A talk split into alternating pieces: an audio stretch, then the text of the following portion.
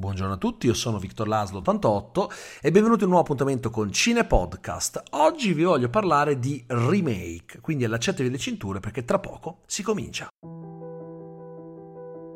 Cine Podcast, il podcast sul cinema che ti tiene compagnia ogni giorno ovunque tu sia, in auto, a casa mentre lavori, mentre studi, mentre lavi i piatti oppure mentre sei in giro, sui mezzi, insomma, ovunque tu voglia. Buon ascolto. Dunque, come vi avevo detto, nel weekend non ci sarebbe stata una programmazione fissa, mm, pubblicherò se e quando eh, ho tempo, perché comunque sabato e domenica è facile che esca, oppure che mm, magari abbia altro da fare, oppure semplicemente che voglia riposarmi. Però in questo momento eh, ho appena scritto e pubblicato il post su The Guilty che trovate su Netflix, adesso vi parlerò anche di quello in maniera molto molto generica e per poco perché non è questo il focus del video, perché eh, sinceramente io ho una considerazione particolare dei remake. The Guilty è un film di Antoine Fuqua con protagonista Jake Gyllenhaal con la sceneggiatura di Nick Pizzolatto, il creatore di True Detective, quindi sulla carta sembrava una buona squadra, ed è il remake di un film danese che si chiama per l'appunto Il colpevole, sempre The Guilty, ma in italiano lo trovate su Amazon Prime Video e eh, il titolo è Il colpevole, quindi se volete potete guardarvi entrambi eh, questi film, quello danese ha una storia molto interessante che a me è piaciuta parecchio ed è tutto ambientato nel uh, centralino del 112. Quello statunitense ovviamente ambientato nel centralino del 911. Il problema qual è? Il problema è che quando io guardo un remake non so mai cosa aspettarmi. E questo è interessante perché che cosa deve fare un remake? Qual è il compito del remake? Ma cosa vuol dire remake? Vuol dire ovviamente rifacimento, sì, ma negli ultimi anni eh, si confonde molto il remake con il reboot, perché spesso coincidono quasi. Il reboot è l'inizio, il nuovo inizio di una saga solitamente, quando c'è una saga con una sua lore, una sua mitologia, se preferite il termine italiano, eh, i suoi personaggi, una sua identità ben definita, quando viene ributtata eh, si cerca di cambiare un po' le cose mantenendo però il senso dell'opera. E ultimamente hanno cercato di ributtare moltissime saghe, alcune con successo, altre no. Ad esempio, con il film di qualche anno fa con Jamie Lee Curtis avevano fatto il reboot di Halloween, un, re- un reboot uh, slash sequel, perché in realtà si poneva come un sequel del primo film che ignorava tutti quelli venuti dopo. Um, e ha dato una nuova identità a Michael Myers, uh, però anche lì è un reboot o è un sequel? Perché per alcuni è semplicemente un sequel, per altri è considerabile come un reboot, però ad esempio il Nightmare con Jackie Earl Haley, quello era un reboot, adesso andiamo a fare il reboot di Hellraiser, insomma sono operazioni un po' così. Il remake invece non c'entra per forza con una saga, semplicemente il remake è un nuovo film che prende in esame un soggetto precedente per ricrearlo magari con nuove idee. Ad esempio, il Suspiria di Luca Guadagnino era un remake e quel remake a me è piaciuto perché? Perché eh, si tratta di un film che poco ha a che fare con il film di argento, ma ne riprende l'idea di base e ne dà una rilettura secondo il gusto del regista. Ed è un ottimo film. Qualcuno mi ha chiesto ai tempi, ma è meglio di quello di argento? No, non è per niente meglio di quello di argento, ma non vuole neanche mettersi al suo livello. È un regista guadagnino che ama Dario Argento e ha voluto dare una sua versione personale della storia, cambiando un sacco di cose, cambiando gli aspetti, ma di base la tematica è sempre quella. Quindi in realtà va bene, quando un remake fa questo mi piace perché una cosa che io non ho mai sopportato molto sono i remake shot for shot, cioè i remake inquadratura per inquadratura. Ha senso replicare un film scena per scena? Magari assegnandogli una regia diversa, un'interpretazione differente. L'unico che riesco effettivamente a concepire eh, in questo senso è il remake di Psycho di Gus Van Sant, che non è un film pretenzioso che vuole essere un semplice remake del film di Hitchcock, ma ne è il remake inquadratura per inquadratura, una forma di omaggio con ehm, Vince Vaughn al posto di Perkins nei panni di eh, di eh, Norman Bates, però comunque era un film che ci poteva stare. Non era un capolavoro, non è neanche sensatissimo, però come omaggio lo posso ancora concepire. Questo discorso lo faccio perché di fatto The Guilty è inquadratura per inquadratura il film, eh, di, di, il film danese, solo che Fuqua, che il regista eh, di film come Training Days eh, oppure di The Equalizer, eh, se non sbaglio era lo stesso regista anche dei Magnifici 7 remake eh, che è stato fatto qualche anno fa e che secondo me da qualche anno non ne azzecca una. Questo film, se visto senza aver guardato l'originale danese, potrebbe piacere, perché la storia è bella, cioè di fatto la storia è quella del, del film danese, quindi non notereste i motivi per cui a me non ha fatto impazzire, notereste più che altro uh, che la storia è interessante, è un buon thriller, che Jay Gyllenhaal è stato bravissimo, questo senza dubbio, ma se aveste visto il film danese invece notereste che L'ambientazione è troppo poco claustrofobica perché ehm, anche la, la regia e la fotografia non aiutano non sono taglienti come l'opera originale e questo è un elemento importantissimo perché è un thriller. E se vuole essere un thriller claustrofo- claustrofobico, direi che eh, il fatto che l'ambientazione sia claustrofobica è leggermente importante, così come anche la regia, che non è una brutta regia, ma mi sembra leggermente, eh, anzi leggermente, un po', un po' meno ispirata rispetto a quella del film originale, poi hanno cambiato alcuni elementi della sceneggiatura che sono le uniche cose che non avrebbero dovuto toccare perché americanizzano il film eh, portandoti a un finale secondo me troppo edulcorato. E poi ti spi- cioè questa, questa, questa cosa tutta statunitense del voler spiegare ogni cosa perché il pubblico non deve essere lasciato all'asciutto non deve essere lasciato alla libera interpretazione. Questo non l'ho apprezzato. Quindi eh, parlando di questo The Guilty, eh, l'idea che mi è venuta è, cioè che, che mi è girata in testa è, ma quindi cosa deve fare un remake? È quello che dicevo prima, cioè bisognerebbe cercare di capire qual è lo scopo del remake. E dovete anche sapere che eh, molto spesso si fanno remake di film europei o comunque eh, in, girati in lingua non inglese perché magari sono film che hanno avuto un certo successo eh, dove sono usciti. Negli Stati Uniti d'America sono stati apprezzati da alcuni, ma non da molti perché tendenzialmente non si va a doppiare i prodotti. Questa pratica la sta introducendo adesso Netflix e sta avendo anche un certo successo. Guardate Squid Game che ha avuto un successo planetario anche grazie al fatto che è stato doppiato in inglese, cosa che con i prodotti coreani raramente si andava a fare fino a poco tempo fa.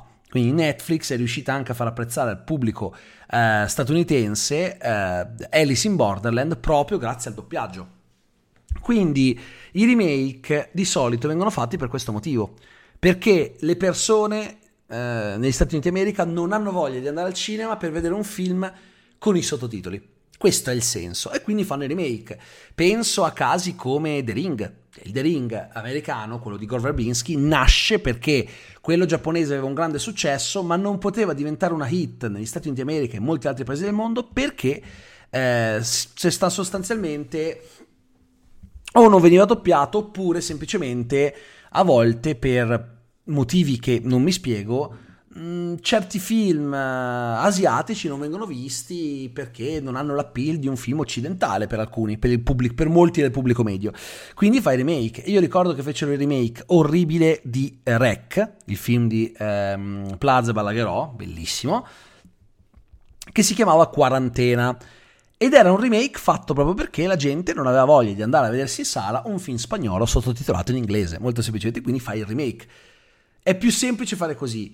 Credo che eh, anche questo The Guilty nasca da un'idea simile. Avranno pensato il film originale è spettacolare, peccato che qui da noi non verrà mai visto. Allora forse è meglio se lo facciamo noi con una grande squadra. Prendiamo un grande attore, un regista che comunque bene o male è ancora apprezzato e uno sceneggiatore che eh, possa costituire un nome forte per attirare il pubblico. Tanto poi il film non è che ti esce soprattutto in sala, ma ti esce principalmente su Netflix, perché non, non sono sicuro, ma forse è andato in qualche sala negli Stati Uniti d'America, eh, però per lo più distribuzione Netflix, quindi meglio un film che distribuisci su Netflix, la gente se lo guarda tranquilla in casa ed è a posto. Ecco, quindi mh, mm, il, problema è questo, cioè eh, cosa deve fare il remake? Deve essere un mero copia e incolla del film originale? Dipende anche forse il perché lo stai facendo. Io personalmente preferisco di gran lunga un uh, film che proponga un'idea già vista con però delle soluzioni nuove nello svolgimento. Il già citato remake di Sospira di Guadagnino, se voi lo guardate, lo avete visto i film di argento, pensate, beh, ma non ha neanche lo stesso tono. Non è neanche necessario che abbia lo stesso tono se c'è un'atmosfera che ricorda il film eh, originale. Cioè, tu vedi quel film e pensi, bene, mi piace perché è la reinterpretazione di Luca Guadagnino della materia originale. Che cosa c'è di Fuqua qua? Che cosa c'è di pizzolatto? Quasi nulla, solo le cose che, sono, che a me non sono piaciute, ad esempio. Cioè, mettere in mano un film che andava già bene così eh, per farne una copia stanca non ha molto senso, a mio modesto parere. Io sono rimasto piuttosto interdetto dalla cosa, devo essere sincero. Quindi eh, il, il, il, problema è proprio il capire dove vuole andare a parare un, um, un remake. Ed è una pratica che ha ancora senso.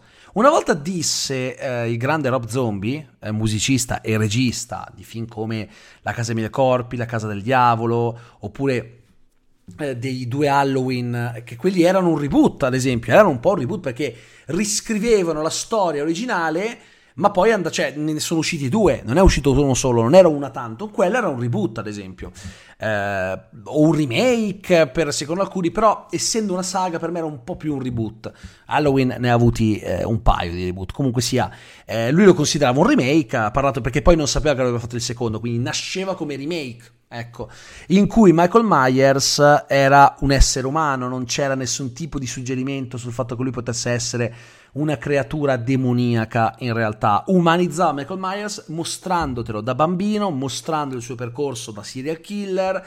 Un film con i suoi difetti, per amor di Dio, ma che a me era piaciuto a morire. Il secondo era meno bello del primo, ma era caratterizzato da una violenza sporca e cattiva che avevo apprezzato moltissimo.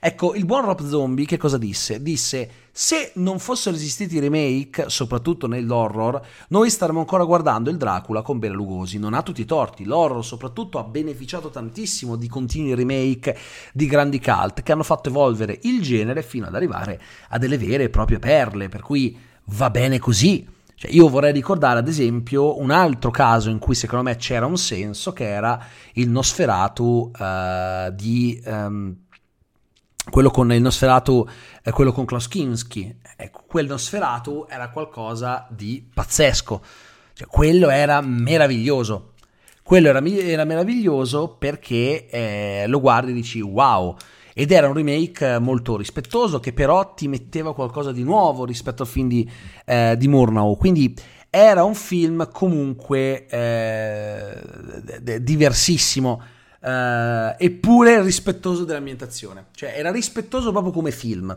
in generale. Ed è un po' cioè, non è proprio quello che ha fatto Guadagnino con Sospiria però capito era un omaggio a uno dei più grandi film tedeschi eh, della storia del cinema con un Kinski incredibile che secondo me funzionava tanto. Per cui neanche Rob Zombie ha tutti i torti soprattutto nel genere horror. I remake sono stati fondamentali per eh, continuare filoni per continuare il genere eh, in sé, per cui è una, eh, un oggetto di dibattito abbastanza profondo eh, quello dei remake, perché effettivamente per alcuni non hanno senso. Per me non è che non hanno senso, per me hanno senso nel modo in cui eh, li intende Rob Zombie. Hanno senso nel momento in cui i continui remake ti fanno evolvere un genere, certo, però secondo me ci vuole anche un minimo di eh, senso nel creare eh, dei remake. Eh, ad esempio, Guadagnino farà un altro remake che è quello di Scarface. Il remake di Scarface ha più senso perché? Perché Scarface è una storia che eh, può cambiare di epoca in epoca. Quello di eh, Oaks era un film eh, che era ambientato per appunto nell'epoca del proibizionismo, un film diverso, girato sotto il codice ACE, quel codice rigidissimo di censura che non ti permetteva di mostrare morti ammazzate e quant'altro, che impedì al regista di finirlo come voleva, perché lui voleva che Tony Camonte, il, protago- il protagonista del film, che era palesemente ispirato dal Capone, morisse ehm, crivellato da colpi di proiettile, andando a eh, affondare in un mucchio di letame, ma ovviamente non glielo, non glielo fecero fare. Poi arrivò De Palma che girò il remake negli anni 80 e anche lì cambiava il contesto. Eravamo a, a Miami, eh, lui era un immigrato cubano, era una cosa completamente diversa. Quindi anche lì era diversa ma simile.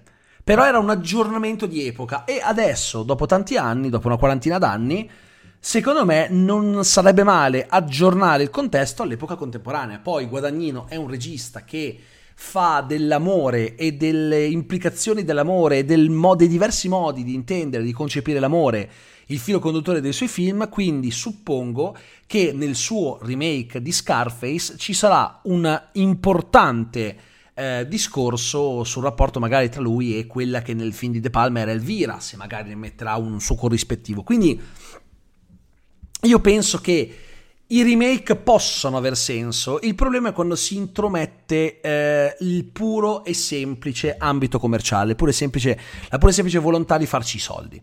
Si può fare un remake eh, volendoci fare i soldi, ma l'idea deve essere forte. Quindi il remake è un concetto che a mio modesto parere andrebbe sempre più approfondito e bisognerebbe ragionarci in una certa maniera. Non è semplice alla fine del discorso riuscire a dire sì, i remake sono giusti, no, i remake sono sbagliati.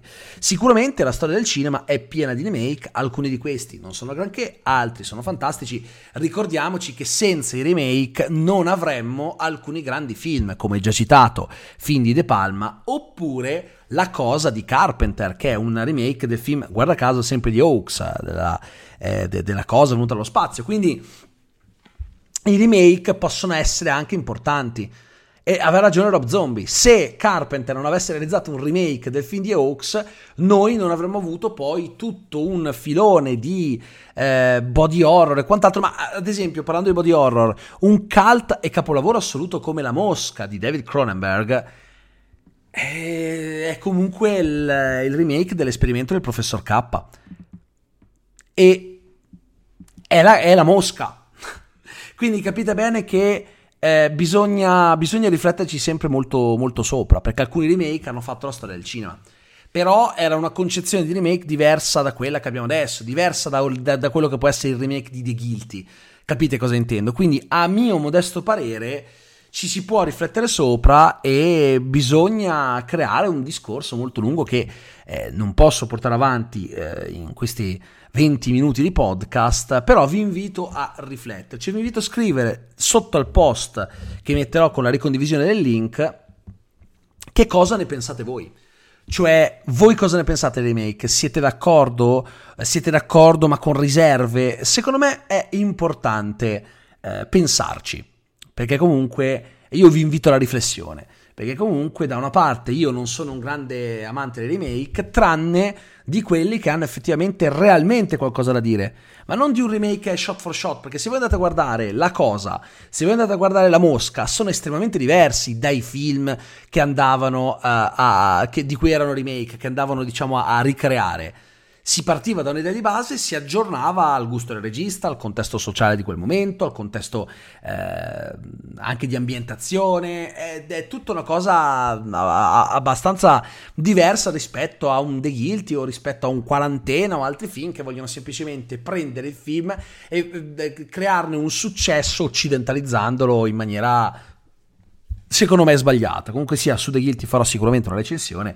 in cui spiegherò bene cosa mi è piaciuto e cosa non mi è piaciuto. È solo che qua, per quanto fosse il punto di partenza del discorso, non era effettivamente il focus. Quindi io vi ringrazio infinitamente per uh, aver ascoltato questa puntata domenicale del podcast. Io vi do appuntamento alla prossima, vi ringrazio e vi auguro una buona giornata. Ciao a tutti.